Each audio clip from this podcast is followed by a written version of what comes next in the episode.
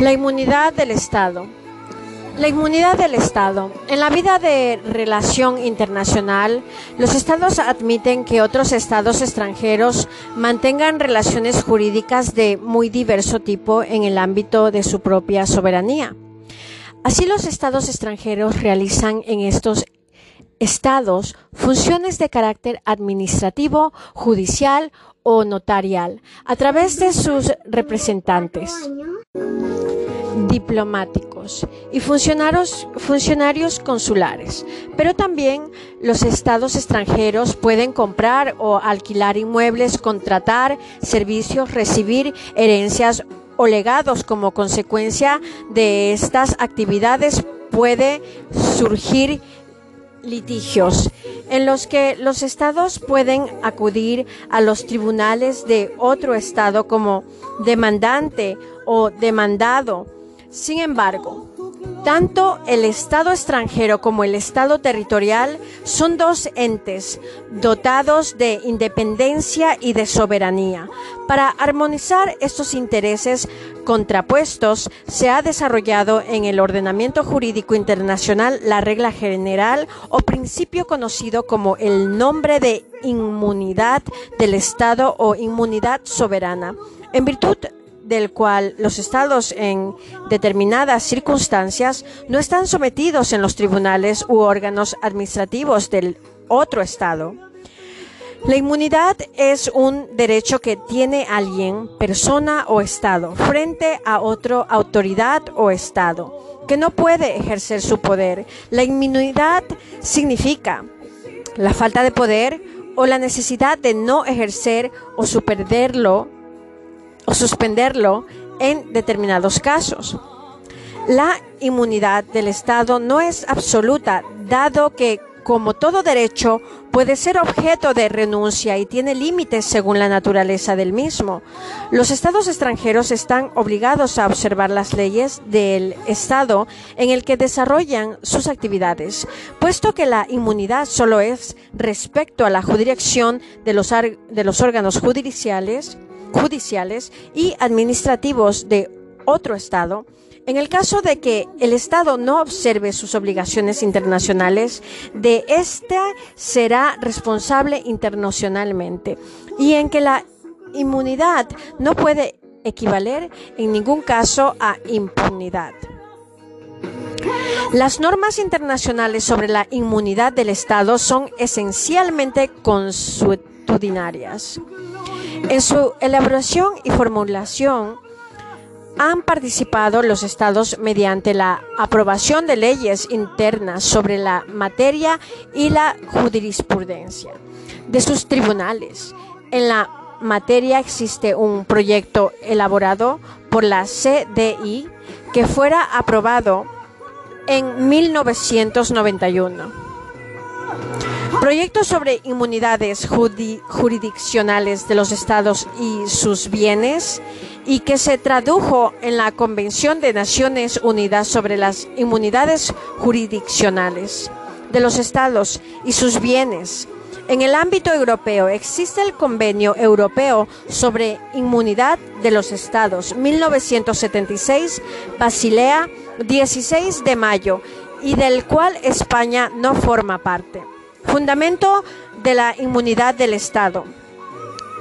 El principio de la inmunidad de los estados se desarrolló a partir del reconocimiento de las inmunidades y privilegios de los soberanos extranjeros y sus representantes diplomáticos. Será a partir del siglo XX cuando empieza a admitirse la inmunidad de los estados. El principio fue expresado con claridad. En 1812 por el juez Marshall, representante del Tribunal Supremo de los Estados Unidos en el asunto Schoner Exchange, en el que después de afirmar el carácter pleno y absoluto independencia de los soberanos y este interés como que les induce a mantener relaciones mutuas y a prestarse servicios recíprocos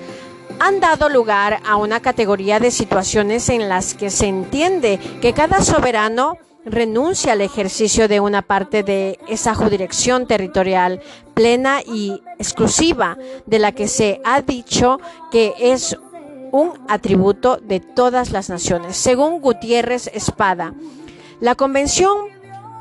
2011 parte de una concepción restringida de la inmunidad de jurisprudencia y de ejecución, previniendo una lista de procesos en los que la inmunidad del Estado no puede hacerse valer. La Convención de las Naciones Unidas pretende ser el régimen jurídico universal en este ámbito, aunque no ha afrontado lo que hoy es aseguradamente una de las cuestiones claves en el tema, la relación entre la inmunidad soberana del Estado y el respeto a las normas imperativas de derecho internacional, Ius Congens.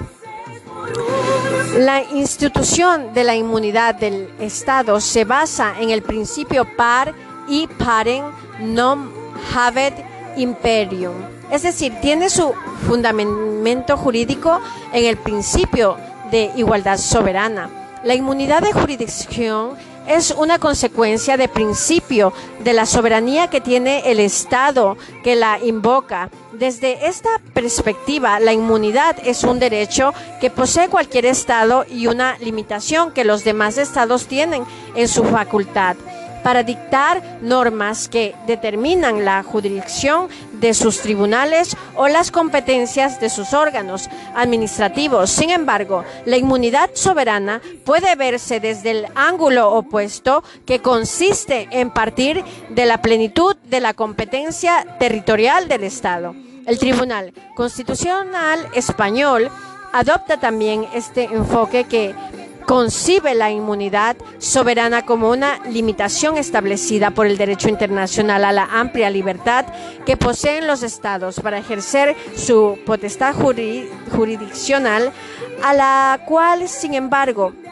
se oponen el límite negativo que se deriva de la inmunidad jurisdiccional atribuida a los estados extranjeros. La inmunidad del Estado también puede considerarse desde las perspectivas de la competencia de los tribunales estatales para juzgar determinados asuntos, así actos de un Estado extranjero como la expulsión de un ciudadano de otro país o la detención de uno o de sus nacionalidades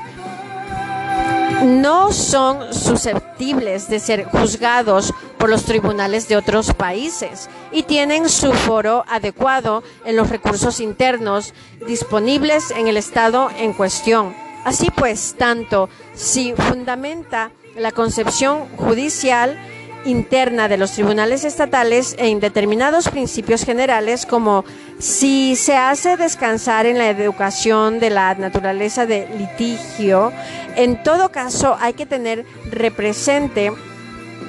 que la inmunidad del Estado no radica ni en una renuncia voluntaria del Estado territorial, ni en una regla de cortesía internacional, ni tampoco en ninguna extraterritorialidad, sino en una regla general de derecho internacional público de carácter consuetudinario. Alcance de la inmunidad de jurisdicción. Doctrina de la inmunidad absoluta. Se trata de una concepción amplia de la inmunidad del Estado según la cual los estados extranjeros no pueden ser demandados ni sometidos a la jurisdicción de los tribunales de un determinado país, incluso si se trata de asuntos civiles o mercantiles. Esta concepción ha sido mantenida durante muchos años por los tribunales británicos y americanos decisiones posteriores, estos tribunales fueron matizando la doctrina de la inmunidad absoluta, admitiendo numerosas excepciones. Actualmente la defienden países como Australia y algunos iberoamericanos, Brasil, Colombia y Chile. Doctrina de la inmunidad restringida. En la época del intervencionismo, Del Estado en la vida económica, la jurisprudencia de diversos países adopta una posición restrictiva de la inmunidad de los estados extranjeros. El criterio seguido consiste en reconocer la inmunidad a las actuaciones públicas de los estados extranjeros y en negarla en los casos en que actúen como podría hacerlo un particular. La razón de esta limitación se encuentra en la protección del interés de los nacionales que realizan operaciones comerciales o de naturaleza privada con estados u organismos estables extranjeros. Los comerciantes podían encontrarse con la imposibilidad de representar reclamación y solicitar justicia ante sus propios tribunales. Si los estados extranjeros pueden ampararse en el principio de la inmunidad en el litigio de naturaleza puramente comercial o privada. En el clima de la Guerra Fría, y antes de la invocación reiterada, antes los tribunales americanos de la inmunidad del Estado por los países sociales que a través de sus oficinas y organismos de comercio extranjero de exteriores negociaban con súbditos estadounidenses. El Departamento de Estado consideraba que las razones que evidentemente estimulan a la Unión Soviética y a sus satélites de adherirse a la teoría de la inmunidad absoluta de una forma quizás cada vez más rígida, militan en favor de un cambio de la política de los Estados Unidos. En la materia, desde entonces se produjo en los tribunales de Estados Unidos una corriente jurisprudencial más favorable a la doctrina de la inmunidad restringida. Desde entonces se produjo en los tribunales de Estados Unidos una corriente jurisprudencial más favorable a la doctrina de la inmunidad restringida que ha sido adoptada plenamente por ley. Esta ley suprema en los asuntos en los que se plantee la cuestión de la inmunidad de un Estado extranjero la consulta el Departamento de Estado y deja la decisión exclusivamente en manos de los tribunales. Esta concepción restringida o limitada de la inmunidad fue iniciada a principios del siglo XIX por los tribunales belgas. Em, italianos y después seguida por Francia, Suiza, Australia, Alemania y otros estados y posteriormente en Estados Unidos y Reino Unido. Actualmente esta doctrina es la más seguida por los tribunales y se encuentran recogidas en el proyecto de la CDI de 1991 la distinción entre actos jure imperil y actos jure gestionis. La doctrina de la inmunidad restringida se ha desarrollado a partir de la consideración de que las actividades del Estado pueden dividirse en un esquema dualista, unas veces entre actividades públicas y privadas del Estado, comerciales y no comerciales. La distinción más generalizada consiste en considerar que goza de inmunidad los actos realizados por el Estado en el ejercicio de su soberanía acta jure imperi y aquellos actos que no pueden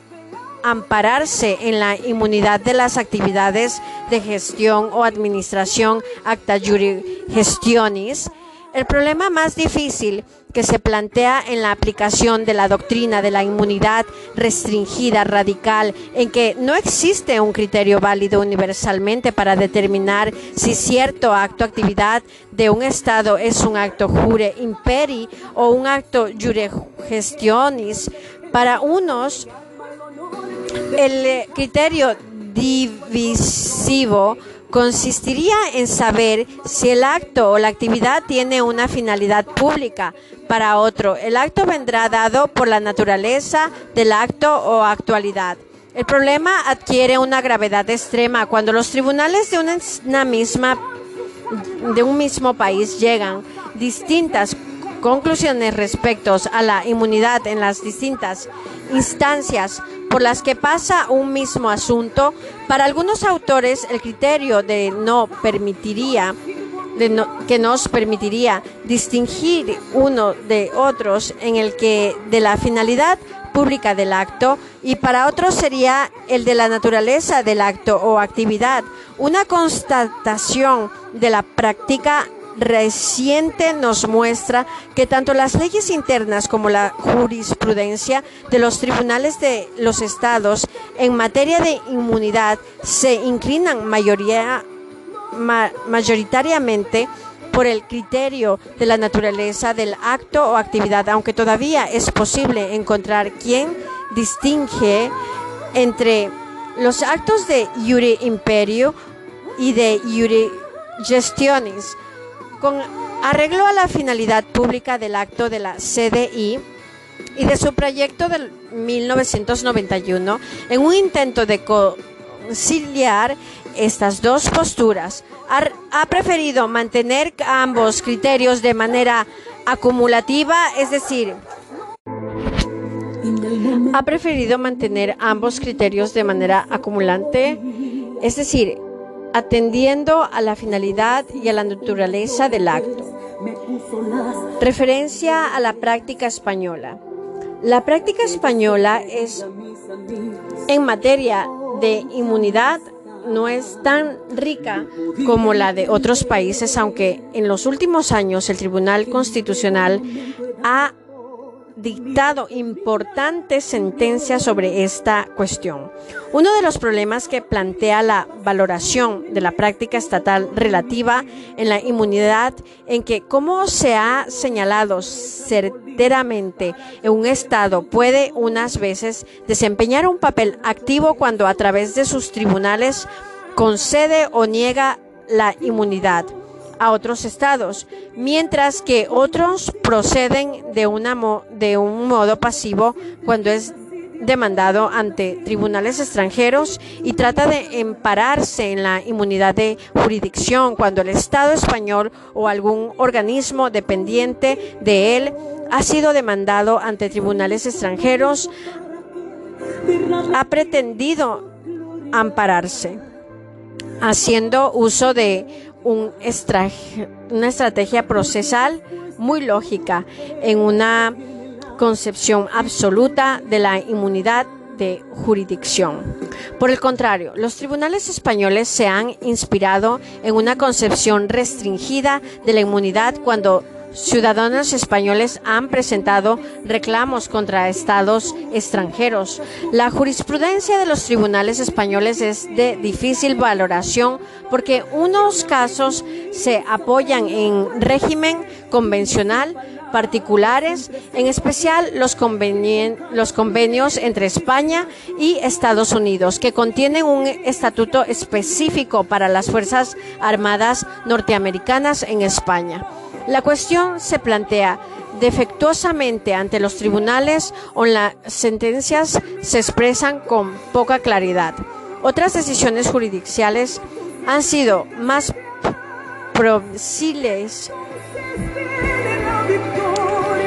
proclives al reconocimiento de la inmunidad de jurisdicción. Hay numerosas sentencias en materia laboral que admite la inmunidad en casos presentados por trabajadores contratados por misión diplomática, oficinas comerciales, diplomáticos y funcionarios consulares extranjeros. Frecuentemente las demandas se formularon equivocadamente y los tribunales aplicaron el régimen de inmunidad diplomática o consular propia de las personas demandadas, lo que quizás no se habría producido en el caso de que las reclamaciones se hubieran planteado correctamente desde el punto de vista jurídico, a saber, contra el Estado extranjero correspondiente. Posteriormente, esta jurisprudencia es materia laboral. Se ha enriquecido con sentencias que se ocupan más rigurosamente de las, de las cuestiones de la inmunidad de los estados extranjeros, aunque no aportan criterios suficientes para proceder en cada caso a una calificación adecuada de los actos de un Estado extranjero. Para determinar su naturaleza de actos jure imperial, imperi, jure imperi o actos iuri gestionis, en la medida en la que la inmunidad de jurisdicción impide que los tribunales pueden conocer de las demandadas presentadas ante los tribunales contra un Estado extranjero. Se ha planteado la cuestión de si los particulares pueden presentar un recurso de amparo ante el TC basado en el derecho a obtener la tutela efectiva de los jueces tribunales en el ejercicio de sus derechos. Sin embargo, estos recursos no pueden prosperar porque en virtud del principio de inmunidad del Estado, el propio TC carece de jurisdicción para conocer estos asuntos. La STC 140-1995 afirma que mediante esta disposición el legislador se ha remitido precisamente en este proceso precepto del derecho internacional público para determinar el contenido y alcance de las inmunidades de jurisdicción y de ejecución de dicho ordenamiento estable. De este modo, el TC ha tenido que pronunciarse recientemente en varios recursos de amparo de ciudadanos españoles. No podía prosperar por la inmunidad de jurisdicción o de ejecución de la parte demandada. El TC considera que en estos casos el particular no queda totalmente desprotegido de todo tutela jurídica y en consecuencia la inmunidad de jurisdicción y ejecución. No va en contra del derecho de tutela juridical, reconocimiento en el art 24.1 de la Constitución española, la jurisprudencia constitucional y especialmente este C anterior que examinará la cuestión con mayor profundidad, apunta varias posibilidades para que el particular pueda defender sus derechos, aunque haya que reconocer que ninguna de ellas es plenamente satisfactoria. Una es que el particular ponga en el asunto el conocimiento del Ministerio de Asuntos Exteriores para que éste exija al Estado extranjero el cumplimiento de sus obligaciones o renuncie a la inmunidad de jurisdicción en nuestro país. Pero este resultado no se consiguiera fácilmente. Otra vía alternativa es que el particular solicite cuando la misma sea procedente en el ejercicio de la protección diplomática a su favor, supuesto ciertamente más difícil porque precisa que hay un hecho internacional ilícito imputable al Estado demandado, lo que no es frecuente es que el caso de muchas reclamaciones de particulares, una tercera posibilidad es que el particular pueda representar su demanda contra el Estado extranjero ante los tribunales de propio Estado extranjero. En estos los casos es que esto suceda. El particular cuenta con la solución de encontrar en los tribunales extranjeros la satisfacción de sus reclamaciones, aunque esto tendría dejando parte cuestiones técnicas de carácter procesal, un coste por el particular que razonablemente no se le puede cargar. De todos modos, es muy importante subrayar que el TC estima que el artículo 21.2 de LOP, LOP al remitir el derecho internacional público, no impone una regla de inmunidad absoluta de ejecución de los estados extranjeros. Antes, al contrario, permite afirmar la relatividad de dicha inmunidad. Con carácter general, cuando en una detención actividad o cuando de la afectación, determinación, bienes no está empeñada la soberanía del Estado extranjero, tanto en el ordenamiento internacional como por remisión. El ordenamiento intenso desautorizan que se inejecute una sentencia y en, el y en consecuencia una decisión de inejecución supone una vulneralización del artículo 24.1 de la Constitución española. De este modo resulta no embargables los bienes del Estado extranjero destinados al mantenimiento de sus actividades diplomáticas y en consulares, pero no aquellos otros bienes o cuentas destinados a finalidades de las contempladas en los artículos 10 a 16 del proyecto del convenio. Con posterioridad, la sentencia 18-1997 del TC se reitará el deber de diligencia del juez que ha, extremar, ha de extremar su obligación de comprobación de que efectivamente no existen bienes embargables, de conformidad con las normas del derecho internacional general, como afirma Rodríguez Carrión de una de esta forma. El juez no habría violentado el derecho a la tutela judicial efectiva en la medida en que la tutela judicial efectiva ni garantiza la solvencia de los deudores ni impide la aplicación de régimen de inmunidad de ejecución a ciertos bienes de los extranjeros estados. En resumen, la doctrina se muestra crítica con esta ilusorias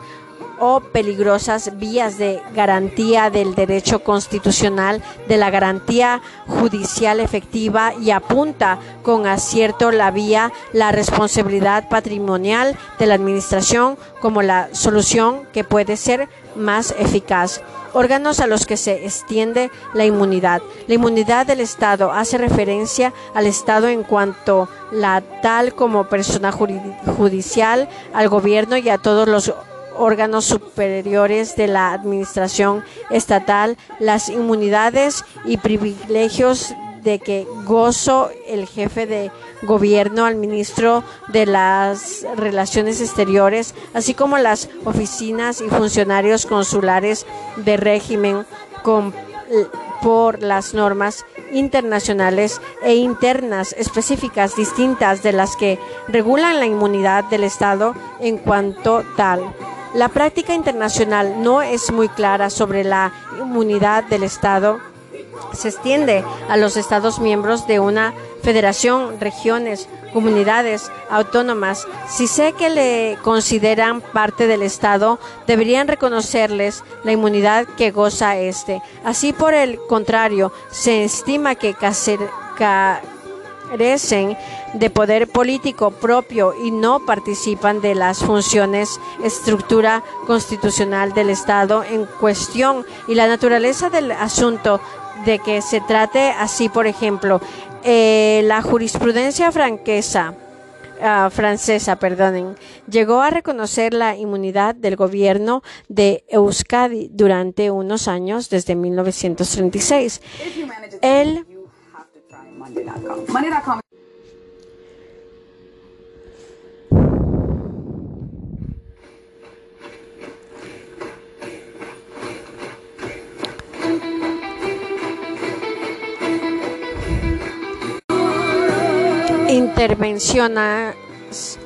intervencionismo del Estado en la vida económica característico del siglo XX ha propiciado la creación de entes, unos vínculos de las estructuras del Estado, otros bajo la forma de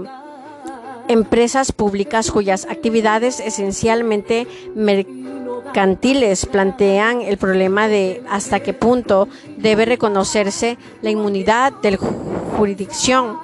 Puede decirse que ha sido los criterios de las personas jurídicas distintas del Estado y la naturaleza mercantil de las actividades, los que frecuentemente han inclinado a negar la inmunidad de los actos. El problema de la conexión o de generación de la inmunidad o organismos oficiales es más complejo. En el caso de los bancos centrales del Estado, los cuales gozan de personalidad jurídica propia y realizan por un lado funciones de carácter público relativos al curso legal de la moneda y por otra actividad comercial propia del negocio de la banca, excepciones a la inmunidad de jurisdicción. La dificultad que plantea la distinción entre actos iuri imperil y actos iuri gestionis ha obligado a buscar una solución consistente en la determinación de en qué casos concretos deberían concederse o negarse la inmunidad a un Estado extranjero. En la enumeración de la excepción generalmente administrada, puede adoptarse como textos de referencia la Convención Europea de 1972 sobre la inmunidad de los estados donde se recogen las siguientes excepciones. La sumisión voluntaria del estado de la jurisdicción de los tribunales de otro AR1, un estado de que presente eh, una demanda o intervenga en un procedimiento ante un tribunal mediante cualquier acto procesal que no sea la impugnación de la jurisdicción. Se entiende que se sostiene la jurisdicción de dichos tribunales y el consentimiento no puede sobretenderse de manifestarse de un modo claro e inequívoco. El Estado se somete a todas las consecuencias derivadas del ejercicio de la jurisdicción, es decir,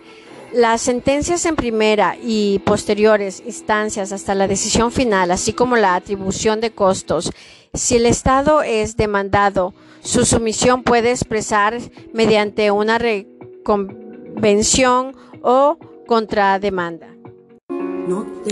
Contra quien actuó como demandante, la sumisión voluntaria tiene un alcance limitado y no debe entenderse como una sumisión de la jurisdicción general del Estado territorial para todos los casos. Si el Estado es demandante, la parte demandada solo puede presentar reconvención basada en los mismos hechos o en la misma relación jurídica sobre la que verás la demanda, la sumisión voluntaria, tiene un enlace limitado, el caso concreto, y no debe entenderse como una sumisión a la jurisdicción general del Estado, territorial para todos los casos. La renuncia como medio formal de someterse a la jurisdicción de otro Estado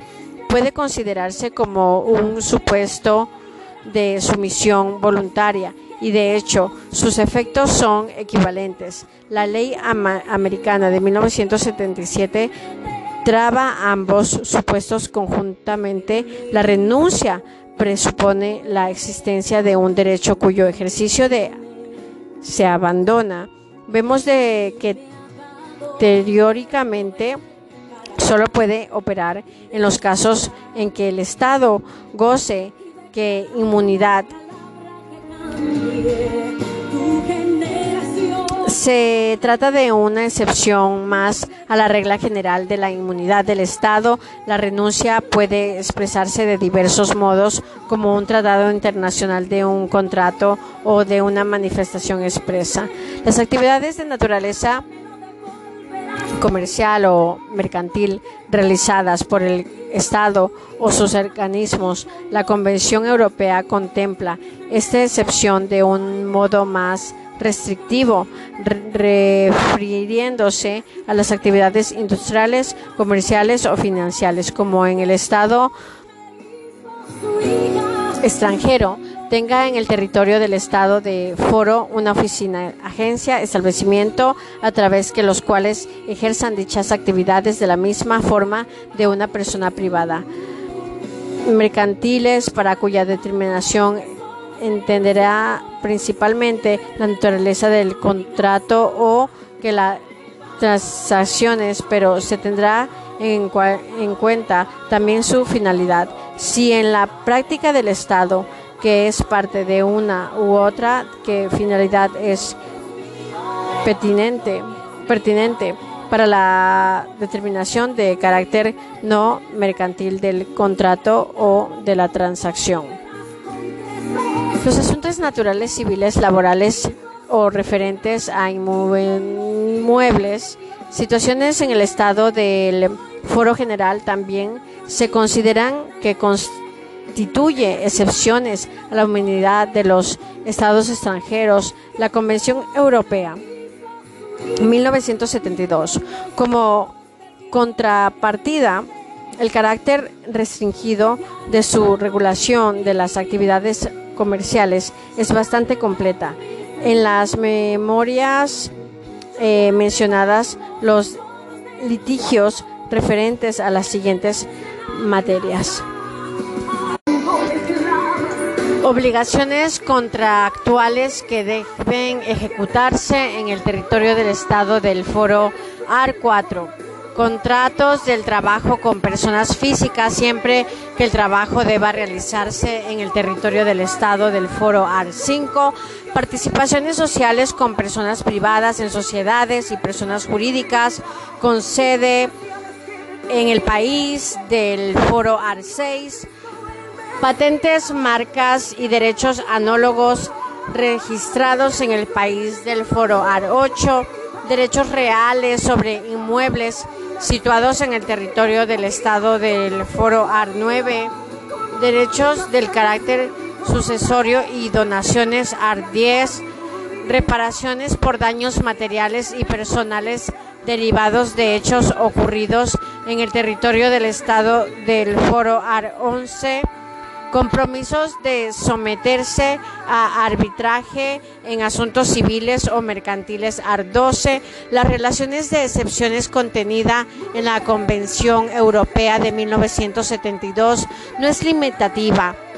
La propia convención en su AR-24 contempla un régimen facultativo en virtud de cual los estados parten podrán aplicar las excepciones en consecuencias o podrían concluirse que ningún Estado podría considerar lícito y formular un reclamo internacional contra otro porque sus tribunales hubieran ejercido sus jurisdicciones en uno de sus supuestos mencionados. La inmunidad de ejecución. La inmunidad de Estado se extiende a las medidas de ejecución, procedimiento de apremio, aprehensión o embargo de bienes, realización de cosas y derechos sobre los bienes, los estados extranjeros que se encuentran en el territorio de otro estado. Generalmente se extiende que la inmunidad de ejecución también comprende las medidas cautelares que deciden los tribunales antes de dictar sentencia. Teóricamente, si se parte de una concepción amplia de jurisdicción, que lo haga equivalente al conjunto de las competencias soberanas del Estado, podrían sostenerse que la inmunidad de jurisdicción y la inmunidad de ejecución son dos aspectos de la misma inmunidad. Sin embargo, la práctica internacional distingue la inmunidad de jurisdicción en el sentido de protestar, de juzgar de los tribunales de la inmunidad de ejecución como conceptos distintos. De hecho, la distinción es importante porque supone que la sumisión voluntaria o la renuncia a la inmunidad de jurisdicción no implica la sumisión o renuncia a la inmunidad de ejecución. El Estado puede alegar dicha inmunidad en el momento de la ejecución, aunque hubiera aceptado la jurisdicción de los tribunales del Estado territorial. Aunque el principio y la inmunidad de la ejecución habla de ser más rigurosa que la inmunidad de jurisdicción porque tiene más repercusión en las relaciones entre los estados que es un estado disposea de desposea a otro a sus bienes que en el hecho de dictar una sentencia. En la práctica internacional, la inmunidad de la ejecución tampoco está reconocida en términos absolutos. En consecuencia, es evidente que los bienes de las representaciones diplomáticas, las oficinas consulares, los buques de guerra, etcétera, están excluidos de cualquier tipo de medida de ejecución.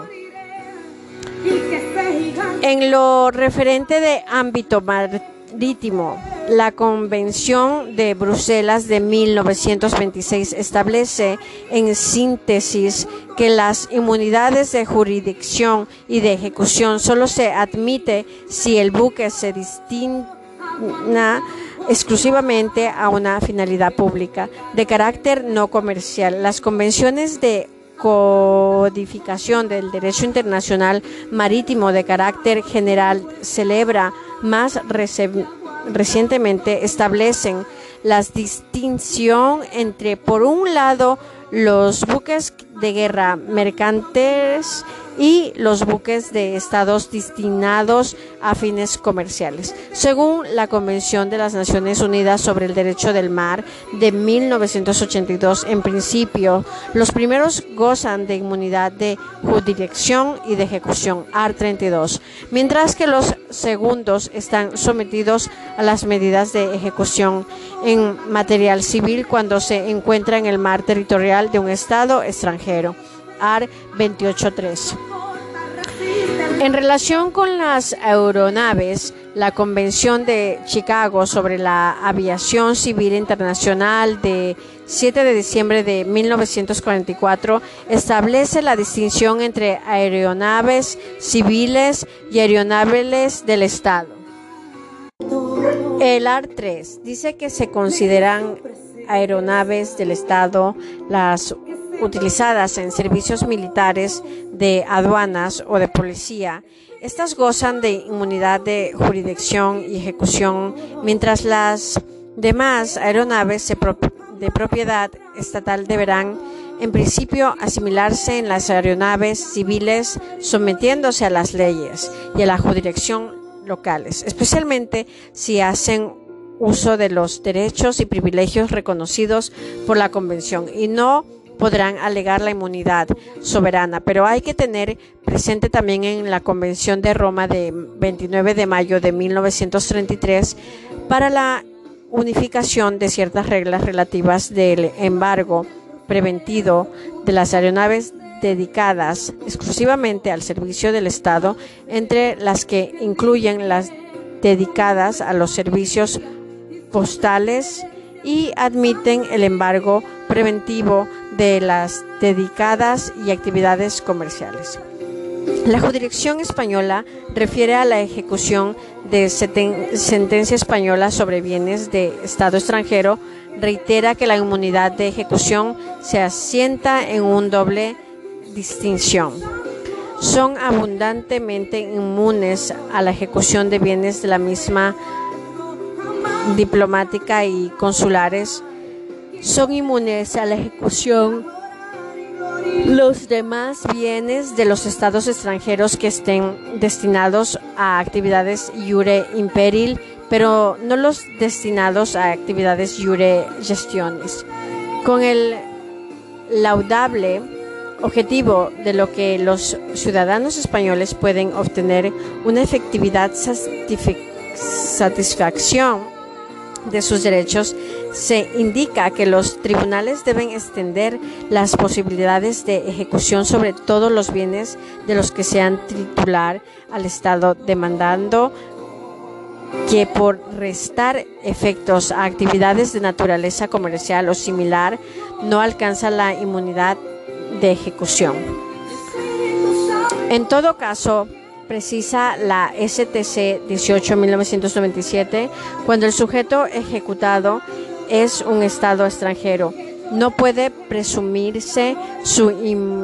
insolvencia y sobre todo que en estos supuestos, cuando surgen dificultades en las ejecuciones de las resoluciones judiciales, cobra vital importancia la colaboración de los poderes públicos del Estado del Foro y en especial de la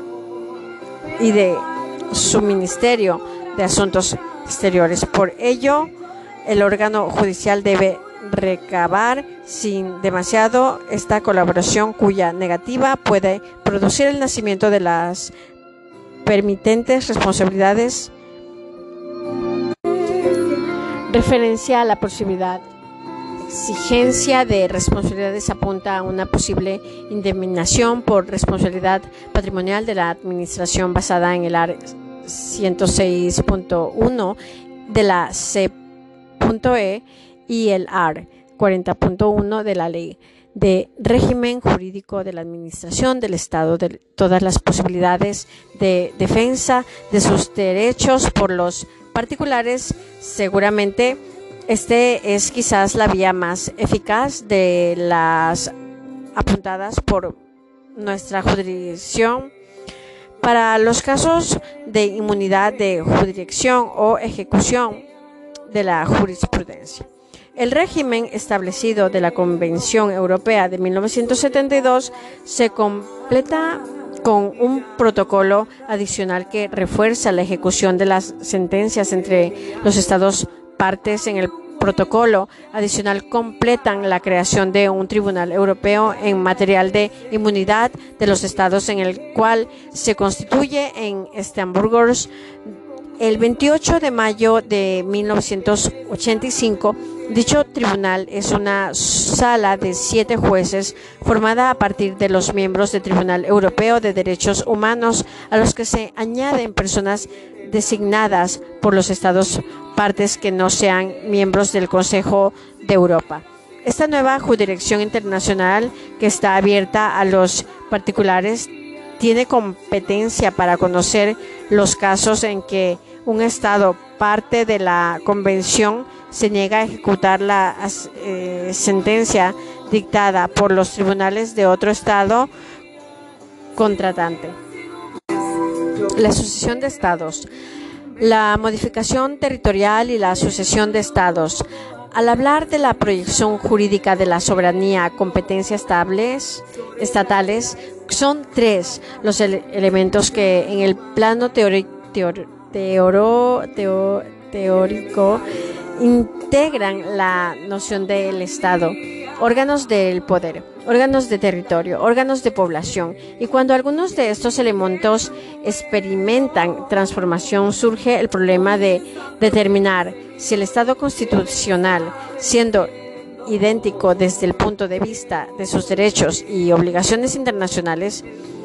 elementos demográficos, elementos políticos, elementos territorial.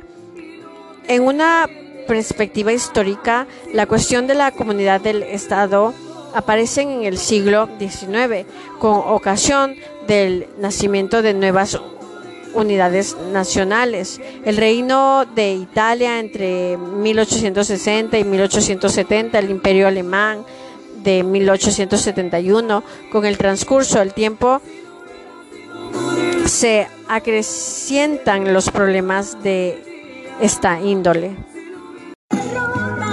Después de la Segunda Guerra Mundial se presentan igualmente problemas de continuidad como resultado de la reordenación territorial efectuada en Europa y otras regiones. También cambio de la estructura sociopolítica en ciertos países, consolidación del fenómeno de estados divididos y, en fin, el surtimiento de estados de reciente independencia. Esa actitud común en la doctrina proclamar el principio de la continuidad en la identidad del Estado, aunque para determinar con rigor y precisión al alcance del principio conviene tener en cuenta distintas situaciones según los cambios se hayan producido en los órganos de poder, en el territorio o en la población. Los cambios en los órganos de poder tienen lugares principalmente en el supuesto de golpe de Estado con vulneración de la legalidad establecida. Respecto a la dicha hipótesis, existen datos en la práctica interesada, jurisprudencia internas y jurisprudencia internacional que permiten hablar de las tesis de la continuidad que ha sido objeto de resistencias importantes en la práctica de los estados. Cambio en los órganos de poder se producen asimismo en el caso de ocupación bélica del territorio de un Estado y tal supuestos en, el punto de participar es que la soberanía solo la ejerce la potencia ocupante de facto y temporalmente razón por la que los acuerdos entre aquellas y el gobierno instalado con su ayuda o cualquier cesión o anexión de territorio. No son oposibles, oponibles eh, al Estado soberano del territorio ni a ningún otro Estado. Y es que al hablar de los modos de adquisición de la soberanía territorial en el derecho internacional contemporáneo, el territorio de un Estado no puede ser objeto de adquisición por otro Estado que se derive del uso a amenaza de la fuerza. En la más reciente práctica internacional se ha producido un supuesto sumamente interesante de la continuidad en la identidad del Estado y en el caso de la República de Federación Rusa, que se considera ella misma y es considerada con la comunidad internacional como un Estado nuevo, sino justamente como el continuador de la personalidad jurídica internacional de la Unión Soviética, lo que le ha permitido conservar las embajadas de este país y, sin necesidad de modificar la Carta de las Naciones Unidas, ocupar el puesto de miembro permanente del Consejo de Seguridad que antes correspondía a la Unión Soviética. Las alternaciones del territorio de un Estado o lo que es lo mismo, los cambios de soberanía en un territorio determinado plantean una serie de problemas específicos que tienen tratamiento propio en nuestra disciplina bajo la rúbrica de sucesión de estados en la práctica recientes es el caso de las ex repúblicas soviéticas constitutivas de la comunidad de estados independientes, distintas de la República de la Federación Rusa.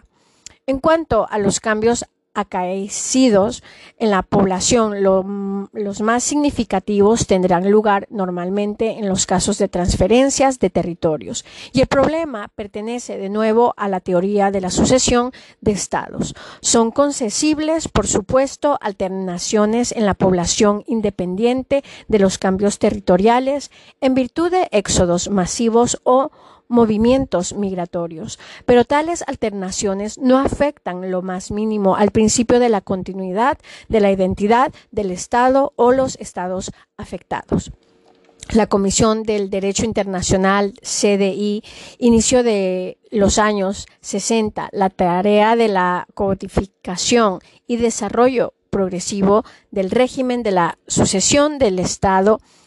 y estados, los resultados de este proceso han sido dos convenios. De un lado, el convenio de Viena de 1978 sobre la sucesión de estados en materia de tratados y da un tratamiento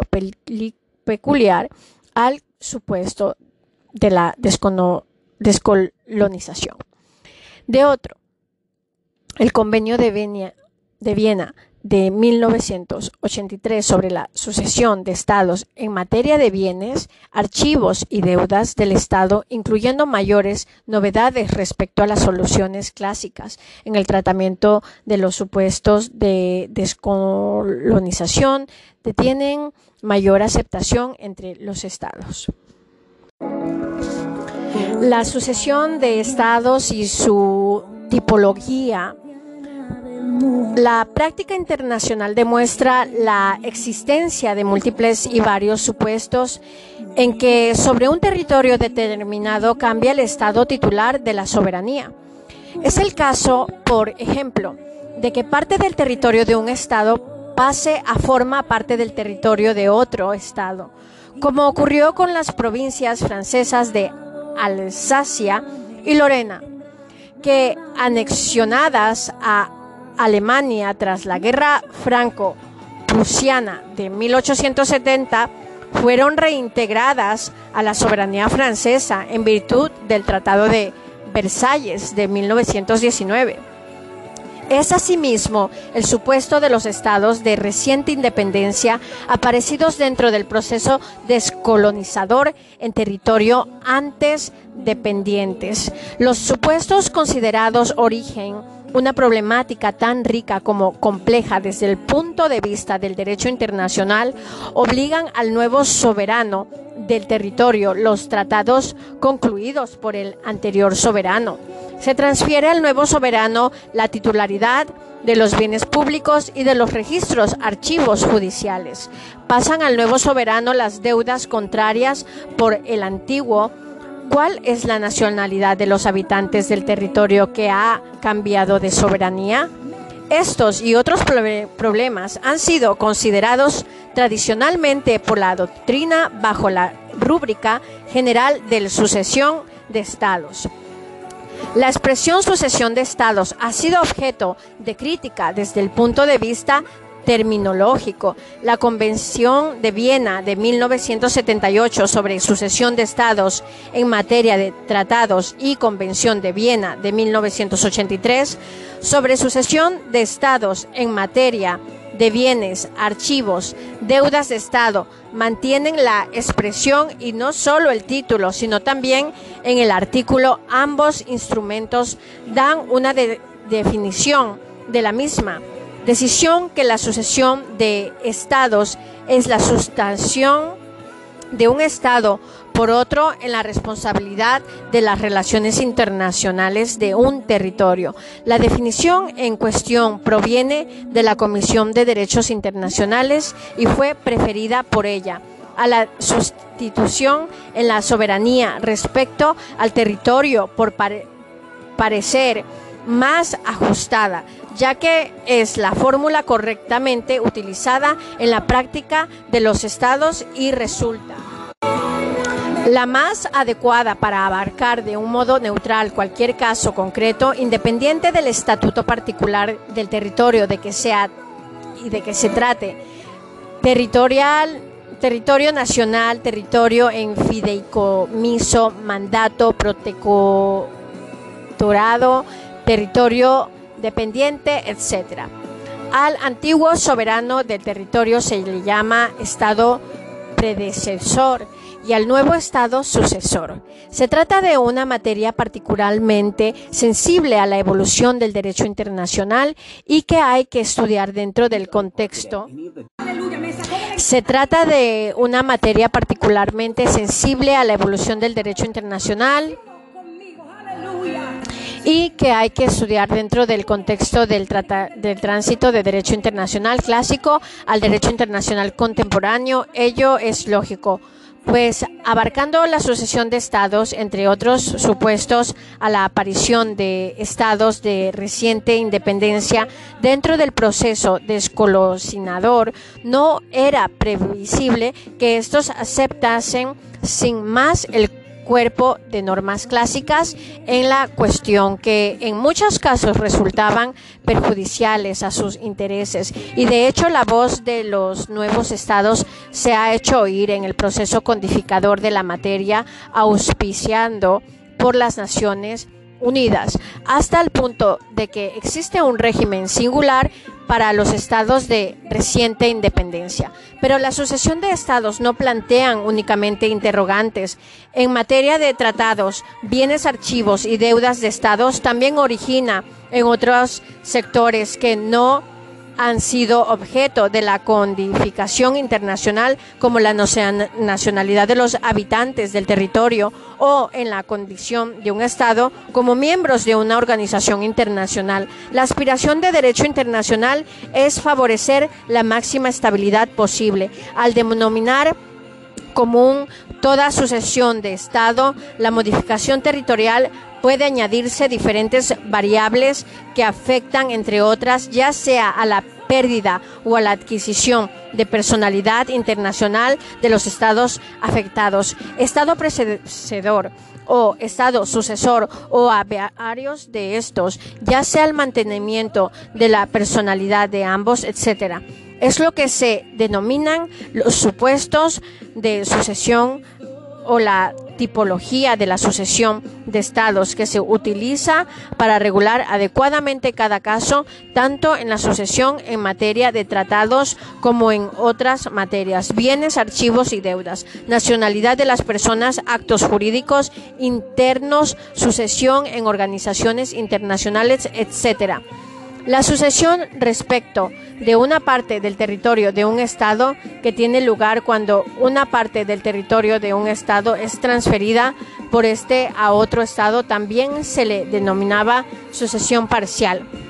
El supuesto de un Estado de reciente independencia, es decir, un Estado sucesor cuya territorio inmediatamente antes de la fecha de la sucesión de Estados era un territorio dependiente de cuyas relaciones internacionales era responsable el Estado predecedor. Algunos sectores doctrinales la identifican como sucesión colonial. La unificación de estados es el supuesto de sucesión que tiene lugar cuando dos o más estados se unen extinguiéndose la personalidad de ambos y forman de este modo un nuevo sujeto de derecho internacional, el Estado sucesor. La separación de parte o parte del territorio de un Estado, dando lugar a la formación de uno o varios estados sucesores continúe o no existiendo en el estado procesor. La disolución que tiene lugar cuando un estado se disuelve y deja de existir, formando las partes del territorio del estado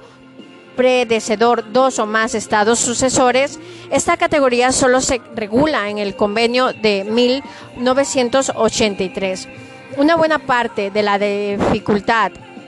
de encerrar estas categorías, los supuestos de sucesión han sido la integración de la RDA en la RFA, no encajando en ninguno de los supuestos tipificados en los convenios, las modificaciones ilícitas del territorio y la sucesión de estados, una modificación territorial en violación del derecho internacional no puede dar lugar a la aplicación de las reglas de la sucesión de estado, es decir, no da lugar a la sustación por el estado ocupante en los derechos y obligaciones del estado ocupado. El derecho internacional en vigor establece de forma imperativa la obligación de los estados de abstenerse de todo uso o amenaza de fuerza armada en las relaciones internacionales. Esta obligación jurídica se ha retirado en el AR 24 de la Carta de la ONU. Del mismo modo, la Asamblea General aprobó en 1970 la resolución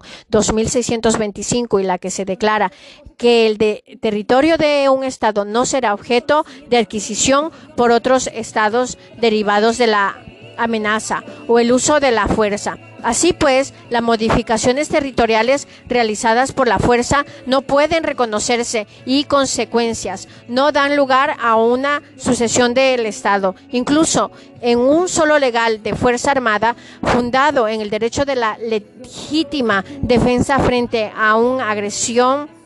tampoco permite el Estado que repele la agresión apoderarse del parte o de todo el territorio del Estado agresor, como ha afirmado la CDI, la anexión de un territorio, incluso cuando es un resultado de un acto de legítima defensa, es considerada ilícita por el derecho internacional contemporáneo. La práctica de las últimas décadas confirma la aplicación de las normas de sucesión a las modificaciones territoriales ilícitas. Por tanto, no hay extinción de un Estado por el hecho de la ocupación, ni por el hecho de que sus instituciones y autoridades hayan abandonado el país y no hay lugar a su sustitución por el Estado ocupante en los derechos y prerrogativas internacionales y en los derechos e intereses del Estado ocupante por el exterior. Para el derecho internacional, el Estado ocupado continúa existiendo, es decir, ejerciendo todos sus derechos ante otros estados y sujetos internacionales. Si la situación de ocupación se prolongase infinitamente, en el tiempo, hay que tener en la cuenta que en la dialéctica, legalidad, efectividad, el triunfo de una u otra dependerá del reconocimiento o incluso de la tolerancia por los terceros estados de los hechos consumados. En definitiva, solo el ejército inalterado, ininterrumpido e indiscutido de la soberanía territorial otorgaría el título fundado en la prescripción adquisitiva. La sucesión en materia de tratados internacionales, la sucesión de estados en materia de tratados está hoy regulada en la Convención de Viena de 1978, convención que no solo codifica el derecho internacional en el sentido de plasmar en reglas convencionales normas que resuelvan de la práctica de los estados, sino que realizan asimismo el desarrollo progresivo en la cuestión, sin que sea fácil determinar con exactitud en casos que se codifican y es que en que supuestos existen desarrollos progresivos. La Convención acusa en todo caso las transformaciones del derecho internacional, particularmente las derivadas de la aparición del Estado de recién independencia dentro del proceso descolonizador de las últimas décadas. Efectivamente, efectivamente, el primer considerado, el preámbulo, se alude al hecho de la profunda transformación de la comunidad internacional generada por el proceso de la descolonización y en el artículo figura un régimen singular para los estados de recientes independencia. En lo que respecta a las disposiciones generales de la Convención de, se destaca la que se refiere su ámbito de aplicación. La convención se aplica únicamente a los efectos de la sucesión de estados en materia de tratados entre estados, no por tanto a los efectos de una sucesión de estados respecto de tratados en que son partes otros sujetos de derecho internacional, en particular las organizaciones internacionales. Es preciso, de otro lado, para la aplicación de la Convención que la sucesión de estados se haya producido en conformidad de un derecho internacional y en particular con los principios de derecho internacional incorporados en la Carta de las Naciones Unidas. En cuanto al ámbito temporal de la aplicación de la convención, esta solo se aplicará respecto de una sucesión de estados que se haya producido después de la entrada en vigor de la convención, salvo que se haya convenido en otra cosa. Si bien caben declaraciones de un Estado sucesor para aplicar de manera definitiva o provisional la convención respecto a su propia sucesión, aun si ésta se ha producido antes de entregar en vigor. En sus disposiciones generales, la Convención se ha ocupado también de la importante cuestión de los llamados tratados territoriales o dispositivos o reales o localizados, que son aquellos que guardan relación con los problemas como las fronteras internacionales, los derechos de tránsito por vías navegables internacionales o sobre el territorio de otro Estado, el aprovechamiento de los ríos internacionales, la desmilitación o neutralización de determinadas localizaciones, etcétera. El AR 11 de las convenciones establece una sucesión de estados no afectará de por sí a una frontera establecida por un tratado, ni a la obligación y a los derechos establecidos por un tratado y que se refiere al régimen de una frontera. Por su parte, del AR 12 dispone una sucesión del Estado no afectará de por sí a las obligaciones relativas al uso de cualquier territorio o a las restricciones de un uso establecidas por un tratado en beneficios de cualquier territorio en un Estado extranjero y que se consideren vinculadas a los territorios de que se trate, a los derechos establecidos por un tratado, un beneficio, un cualquier territorio y relativos al uso o las restricciones en el uso de cualquier territorio de un Estado extranjero y que se consideren vinculados a los territorios de que se trate. Una sucesión de estados no afectará de por sí a las obligaciones relativas al uso de cualquier territorio o a las restricciones de su uso, establecidas por un tratado en beneficio de un grupo de estados o de todos los estados y que se consideren vinculadas a este territorio.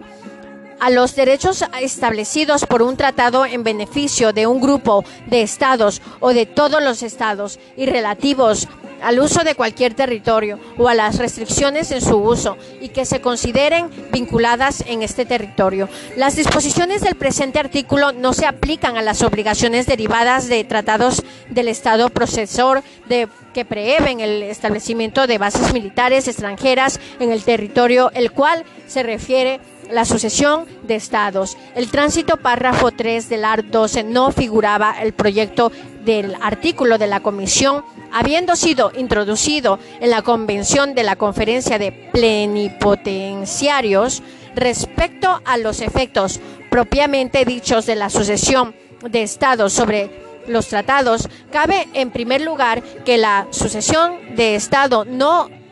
de lugar a la aparición de un Estado nuevo. Es la hipótesis de la Convención denominada sucesión respecto de una parte de territorio y que corresponde al ejemplo de la reintegración de Alsacia y Lorena a la soberanía francesa. Este supuesto no supone la aparición de un Estado nuevo y la, y la cuestión de determinar qué tratados se aplican al territorio objetivo de la transferencia de soberanía es relativamente simple y ha sido resuelta de acuerdo con la norma llamada de movilidad de ámbito territorial del tratado. Consagrada en la doctrina y en la práctica de los estados, la norma supone que los tratados celebrados por el estado sucesor comienzan automáticamente a aplicarse el territorio transferido desde la fecha de la sucesión, a partir de la cual dejan también de aplicarse los celebrados por el Estado procesor en cuanto a la justificación de la norma, está en el principio enunciado en el AR 29 de la CB de 1969 sobre derecho de tratados, según el cual un tratado es obligatorio para cada una de las partes de la totalidad de su territorio, salvo cuando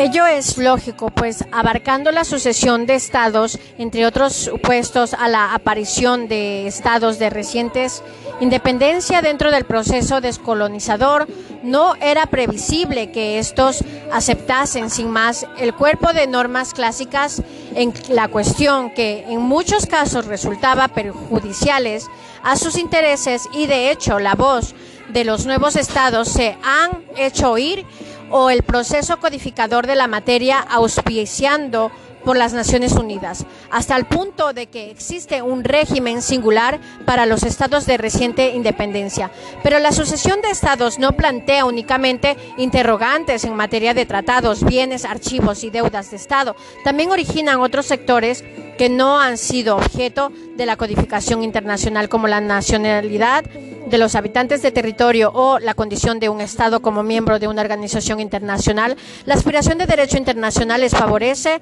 la máxima estabilidad posible. Al denominador común de toda la sucesión de los Estados, la modificación territorial, pueden añadirse diferentes variables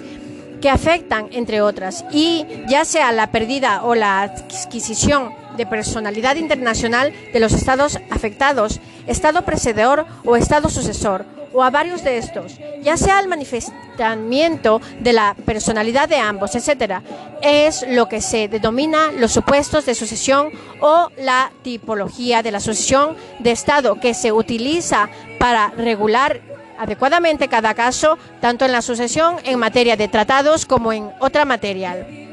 bienes, archivos y deudas, nacionalidad de las personas, actos y jurídicos internos, sucesión en organizaciones internacionales. La sucesión respecto de una parte del territorio de un Estado que tiene lugar cuando una parte del territorio de un Estado se transfiere por este a otro Estado también se le denominaba sucesión parcial. El supuesto de un Estado de reciente independencia, es decir, un Estado sucesor cuyo territorio inmediatamente antes de la fecha de la sucesión de Estados era un territorio independiente de cuyas relaciones internacionales era responsable el Estado precedor. Algunos sectores doctrinales le identifican como sucesión colonial la unificación de Estados. En el supuesto de sucesión que tiene lugar cuando dos o más Estados se unen, extinguiéndose la personalidad de ambos y forman, este modo, un mundo sujeto de derecho internacional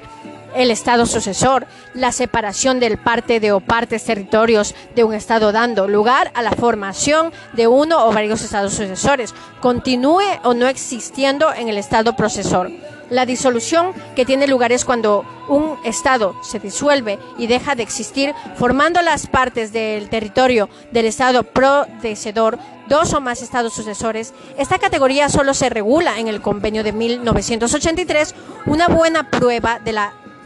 dificultad de encerrar a estas categorías los supuestos de sucesión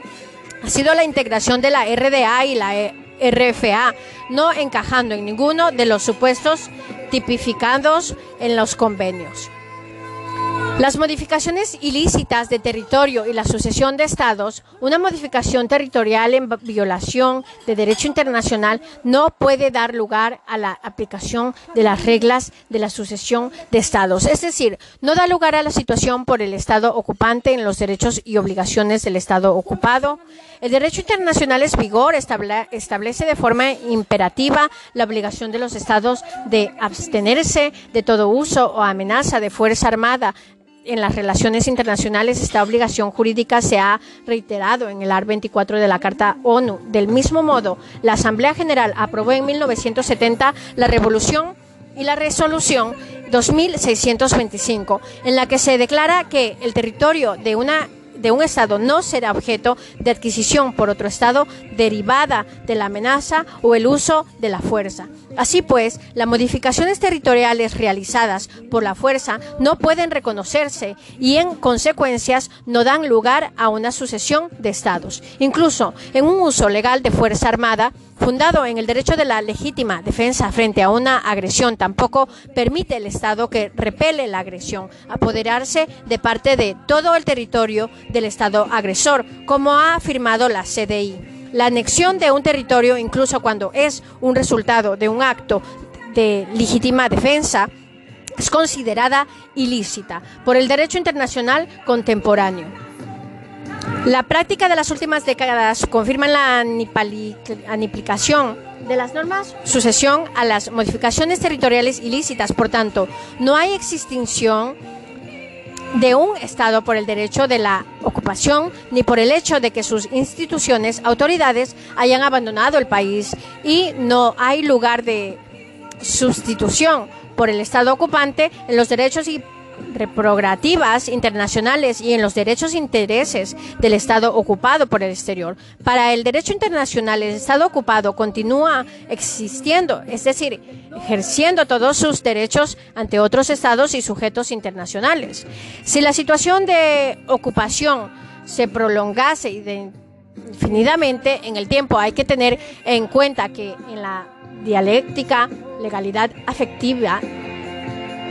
afectividad. El triunfo de uno u otra dependerá del reconocimiento incluso de la tolerancia de los terceros estados de los derechos consumados. En definitiva, solo el ejercicio inalterado, ininterrumpido e indiscutido de la soberanía interterritorial otorgaría el título fundado en la prescripción adquisitiva la sucesión en materia de tratados internacionales, la sucesión de, estados en materia de tratados está hoy regulada en la Convención de Viena de 1978, convención que no solo confidica el derecho internacional, en el sentido de plasmar en reglas convencionales normas que resultaban de la práctica de los estados, sino que realiza asimismo el, el desarrollo progresivo en la cuestión sin que sea fácil determinar con exactitud en caso se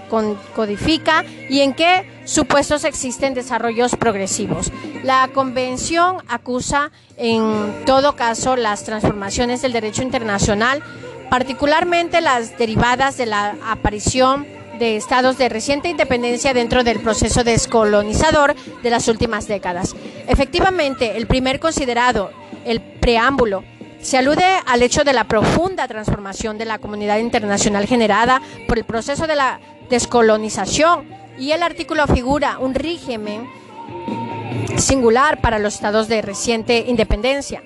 En lo que respecta a las disposiciones generales de la Convención, se destacan las que se refieren a su ámbito de aplicación. La Convención se aplica únicamente a los efectos de la sucesión de Estados en materia de tratados entre Estados, no por tanto a los efectos de una sucesión de estados respecto de tratados en que son parte otros sujetos de derecho internacional, en particular las organizaciones internacionales, es preciso de otro lado. Para la aplicación de la Convención que la sucesión de estados se haya producido de conformidad del derecho internacional y el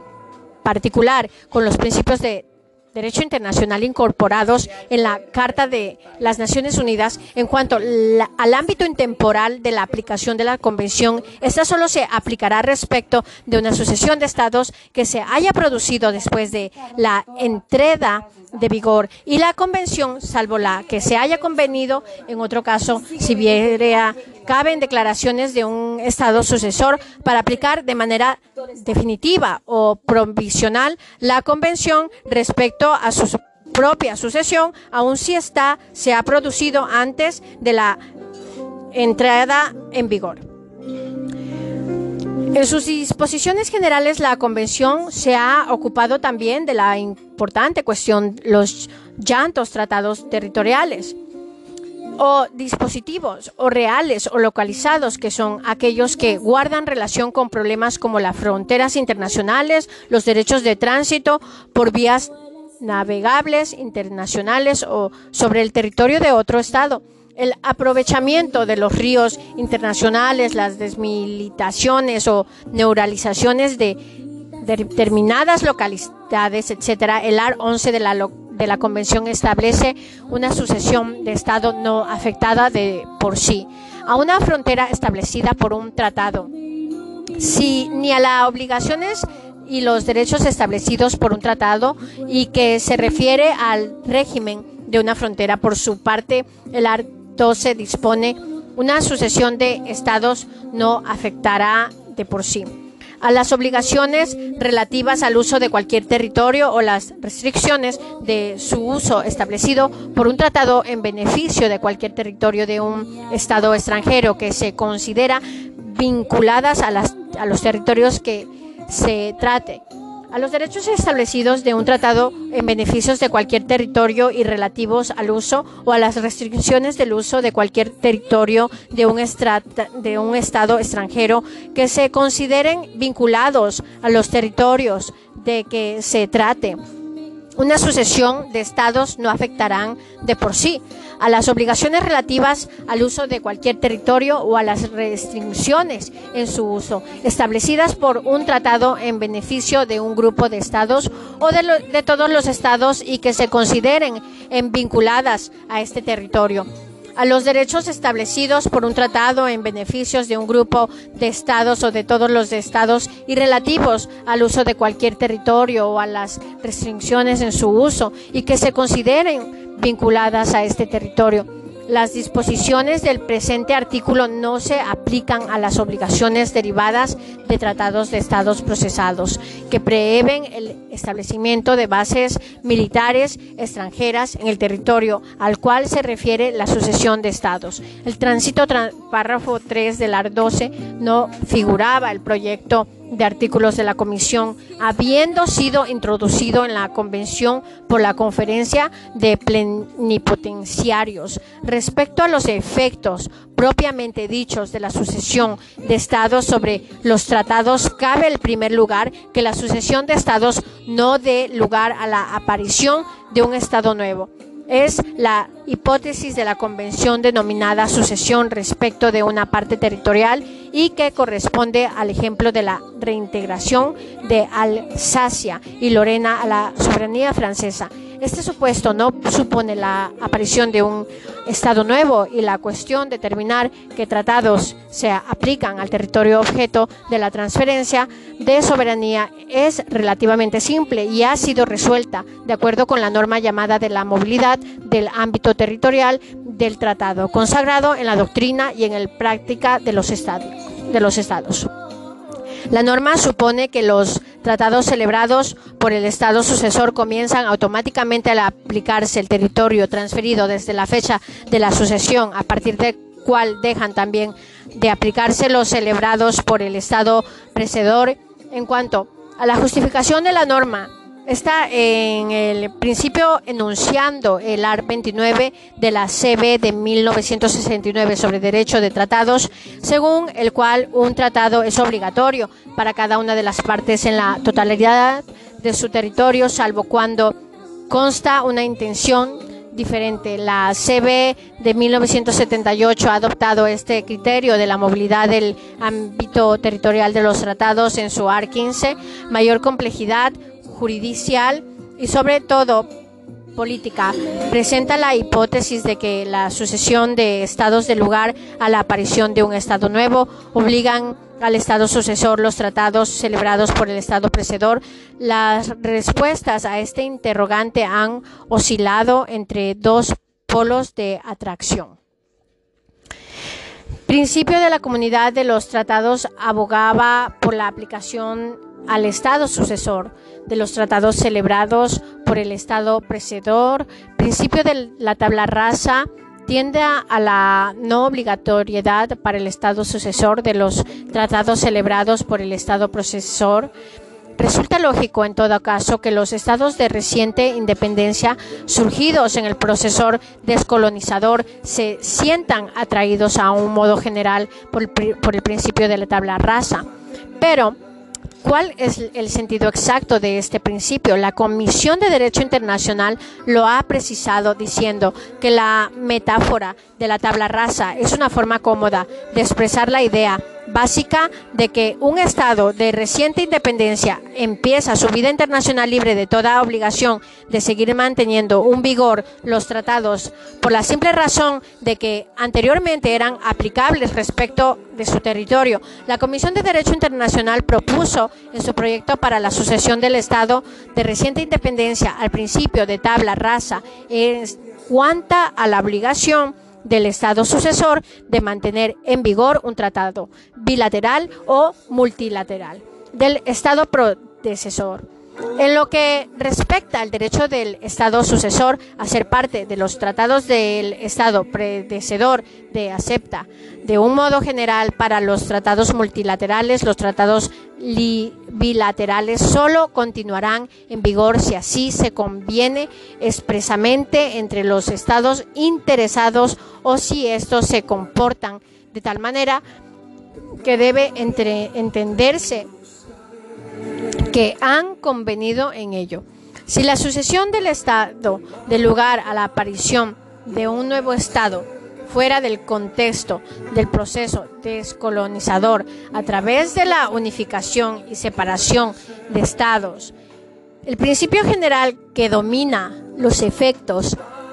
de la sucesión en materia de tratados es el de la continuidad. En lo que concierne a los casos de unificación, la Comisión de Derecho Internacional llegó a la conclusión de que debería considerarse que una unificación de estados extrañaba, en principio, el mantenimiento de vigor ipso iure de los tratados, esos estados por los que en su proyecto propuso una solución inspirada en la continuidad, aunque con excepciones basadas en distintos fundamentos, el acuerdo de los estados interesados. La compatibilidad de los tratados en vigor antes de la unificación con la situación resultante de ella, los efectos del cambio de la aplicación del tratado, el ámbito territorial de esos tratados conforme a sus propias disposiciones, en el caso de separación de partes de un Estado para formar uno o más Estados, continúe o no en existencia el Estado predecedor, el principio dominante es también el de la continuidad y en él se basaron las soluciones contenidas en el proyecto de la Comisión de Derecho Internacional, soluciones que han pasado en la Convención de Viena de 1978. La amplitud y complejidad de los problemas que la sucesión de estados en materia de tratados suscita en la práctica y la necesaria vaguedad de algunos de los conceptos que amplía la Convención de Viena de 1978 hacían aconsejable un mecanismo lo más eficaz y acabado posible de soluciones de controversias. Pero el sistema establecido no está satisfactorio. Desde un punto de vista ideal, es incluso menos satisfactorio que el de la Convención de Viena de 1969 sobre el derecho de tratados que estableció la jurisdicción obligatoria para la solución de las controversias relacionadas con el Ius Congens Internacional, efectivamente suscitada una controversia en la relación con la aplicación o interpretación de la Convención de 1978. Cualquier parte de en ellas se puede solicitar la apertura de un proceso de consulta y negociación. Si la controversia no se resuelve en un plazo de seis meses a partir de aquella petición, cualquiera de las partes puede someterla al procedimiento de conciliación, regulando el anexo a la convención. Pero nada más, puesto que el recurso a la solución judicial o al arbitraje solo tiene lugar mediante común acuerdo entre las partes o por el juego recíproco de declaraciones unilaterales y facultativas de los estados partes, aceptando la sumisión de la controversia de Tribunal Internacional de Justicia o alternativamente arbitraje. En definitiva, no se ha pasado del recurso obligatorio a un procedimiento conciliación y el informe de una comisión de conciliación no es obligatorio para los estados partes en las controversias. Si la sucesión de estados de lugar a la aparición de un nuevo estado fuera del contexto del proceso descolonizador a través de una unificación y separación de estados, el principio general que domina los efectos de la sucesión en materia de tratados en el de la continuidad en lo que concierne a los casos de unificación la Comisión de Derecho Internacional llegó a la conclusión de que debería considerarse que una unificación de estados entrañaba, en principio, el mantenimiento en vigor ipso iure de los tratados. Esos estados, por lo que en su proyecto propuso una solución inesperada de la continuidad, aunque con excepciones basadas en distintos fundamentos, el acuerdo de los estados interesados. La compatibilidad de los tratados en vigor antes de la unificación con la situación resultante de ella, los efectos de cambio en la aplicación de tratado, el ámbito territorial de esos tratados conforme a sus propias disposiciones, en el caso de separación de partes de un Estado para forma uno o más Estados continúe o no en existencia, el Estado procesor, el principio dominante, es también de la continuidad y en el se basaron las soluciones contenidas en el proyecto de la Comisión de Derechos Internacionales, soluciones que ha pasado en la Convención de Viena de 1978. La amplitud y complejidad de las de los problemas que la sucesión de estados en materia de tratados suscrita en la práctica necesaria vaguedad de algunos de los conceptos que amplía la Convención de Viena de 1978 hacían aconsejables un mecanismo lo más eficaz y acabando posible de solución de controversias, pero el sistema establecido no es satisfactorio desde un punto de vista ideal, es incluso menos satisfactorio que el de la Convención de Viena de 1969 sobre derecho de tratados que estableció la jurisdicción obligatoria para la solución de las controversias relacionadas con el US Congress Internacional, efectivamente suscitada una controversia en la relación con la aplicación o interpretación de la Convención de 1978, cualquier parte de ella puede solicitar la apertura de un proceso de consulta y negociación si la controversia no se resuelve en el plazo de seis meses, a partir de aquella petición, cualquiera de las partes puede someterla al procedimiento de la conciliación regulando el el anexo a la convención. Pero nada más puesto que el recurso de las soluciones judiciales o arbitraje solo tiene lugar mediante común acuerdo entre las partes, por el juego, sumisión de controversia, Tribunal Internacional Justicia o alternación arbitraje. En efectividad, no se ha pasado el recurso obligatorio o un procedimiento de conciliaciones y el informe de una comisión de conciliación no es obligatorio para los estados. Parte es la controversia. Los problemas de la sucesión de estados en materia de trastornos resultados de la observación de la RDA por la RFA se, se regulan a los artes 10-12 de los tratados sobre establecimientos de la unidad alemana, afirmando en Berlín por esos dos países 31 de agosto de 1990 en el vigor desde el 3 de octubre del mismo año. En el ARTIES dispone la entrada al vigor en el antiguo territorio de la ARDA del derecho comunitario europeo y de los tratados relacionados con él. En el ARON se dice que los tratados concluidos por la RFA seguirán en vigor y que se aplicarán en el territorio de la antigua RDA, con excepción de los indicados en anexo en el ARDO. Se proclama por fin que los tratados celebrados por el RDA serán examinados conjuntamente con las partes contratantes al fin de determinar si siguen en vigor, si deben adaptarse o si han de expirar efectos de la sucesión sobre la condición de miembros de una organización internacional. No se, ha admitido, no la sucesión en cuanto a los tratados constitutivos de las organizaciones internacionales. El Estado sucesor no constituye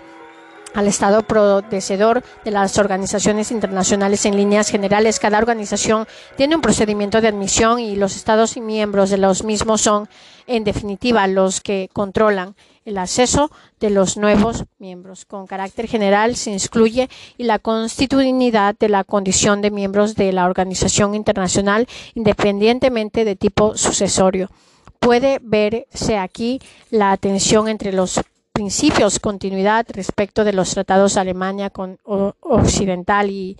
la tabla rasa respecto de los tratados de Alemania original. La práctica de las Naciones Unidas es muy variada en los casos de división, encisión o fraccionamiento de un Estado miembro. La práctica ha sido uniforme y consiste en que el nuevo Estado debe solicitar admitirlo. Ay, lo que viene para ti.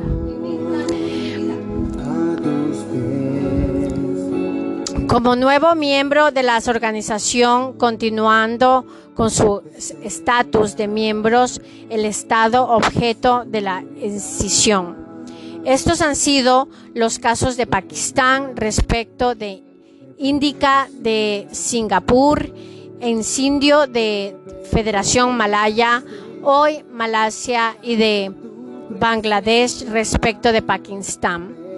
Un caso especial se ha planteado con la desintegración de la Unión Soviética, en el que encontramos algunas particularidades, entre otras, por ser miembros permanentes del Consejo de Seguridad y gran potencia nuclear. No hubo objeción a esta acción unilateral por parte del resto de los estados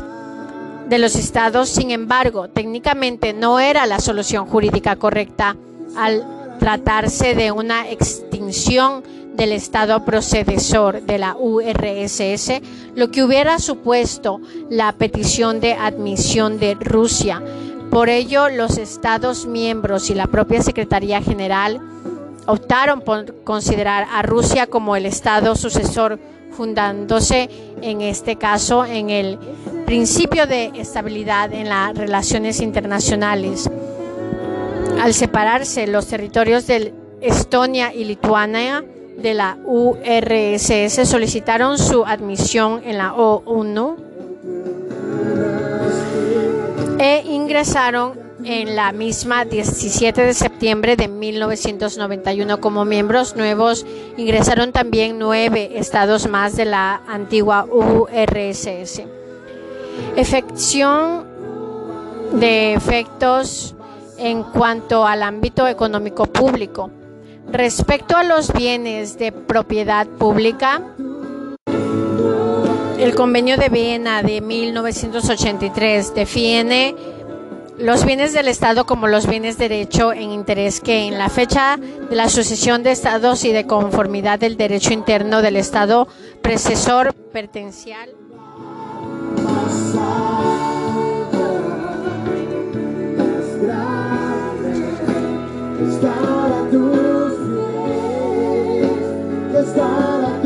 en este.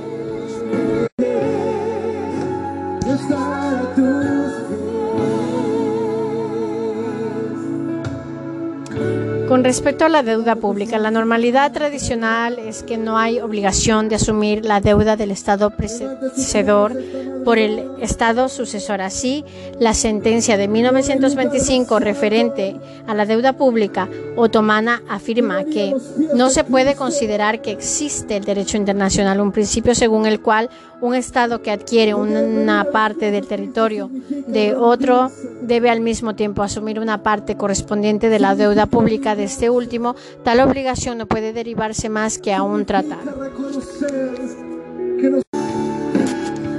Pero dado al interés de obtener la confianza financiera de los estados y de los mercados financieros internacionales, dicha regla se ha subido mediante convenciones entre el estado procesor y el sucesor para que el último asuma una parte proporcional de la deuda pública o del pasivo del estado. El convenio de Viena de 1983 entiende por deuda del Estado toda la obligación financiera de un Estado para con otro Estado para con una organización internacional o para con cualquier otro sujeto de derecho internacional nacido conforme a derecho internacional, los distintos supuestos de la sucesión en materia de la deuda pública se regulan así. En los casos de sucesión respecto de la parte del territorio, la deuda del Estado predecedor pasará al sucesor a la medida acordada por ambas partes y a falta de acuerdo las deudas pasarán en una proporción equitativa. En cuanto a los estados de recién independencia, no pasarán ninguna deuda del estado predecesor, el sucesor, salvo acuerdo en ellos. Art 38. En los supuestos de separación de parte o partes de territorio de un Estado para formar un Estado nuevo, se atendrá al acuerdo entre el predecedor y el sucesor y a falta de él a la regla de la proporción equitativa. En los casos de unificación de deuda de Estado de los Estados predecedores pasarán al Estado sucesor. Ante el desmembramiento de la URS 12 nuevos estados surgidos del mismo. Acordaron en 1991 una solución con la conformidad de los acreedores extranjeros del grupo de los siete formando por EUU, Canadá, Estados Unidos, Reino Unido, Italia, Alemania y Japón. Se, acepta, se aceptan por los nuevos estados surgidos de la URSS la responsabilidad solidaria. Sucesión de los archivos del Estado. El Convenio de Viena de 1983 entiende por archivos de estados del Estado predecedor todos los documentos, sean cuales fueran sus fechas de naturaleza producida o recibidos por el Estado predecedor. En el ejercicio de sus funciones en la fecha de la sucesión de estados pertenecían al Estado predecedor de conformidad con su derecho interno y eran conversados por el o bajo su control en calidad de archivos con cualquier fin AR20. Con carácter neutral, se prevé que la sucesión en los archivos se hará sin compensión salvo acuerdo en contrario, tanto en la sucesión respecto de una parte de territorio, así como en los supuestos de separación, disolución, la transmisión se haría por acuerdo entre el Estado predecesor y sucesor. Y bien, al Estado predecesor proporcionada la mejor prueba disponible en sus archivos relacionados con títulos territoriales del Estado sucesor. En el caso de estados de recientes independencias, la regla general es que los archivos que habiendo pretendiendo el territorio al que se refiere la sucesión de los estados se hubiera convertido durante el periodo de dependencia en archivos de estados del estado procededor. Pasarán al estado de recién independencia y también pasarán la parte de los archivos de estado procededor que para una administración normal del territorio al que se refiere la sucesión de estados daba encontrarse en este territorio el paso o reproducción de otras partes de los archivos del estado procededor distintas a las anteriormente mencionadas se determinan mediante acuerdo AR 28. En el supuesto de unificación de estados del AR 29, los archivos de los estados predecesores pasarán al estado sucesor.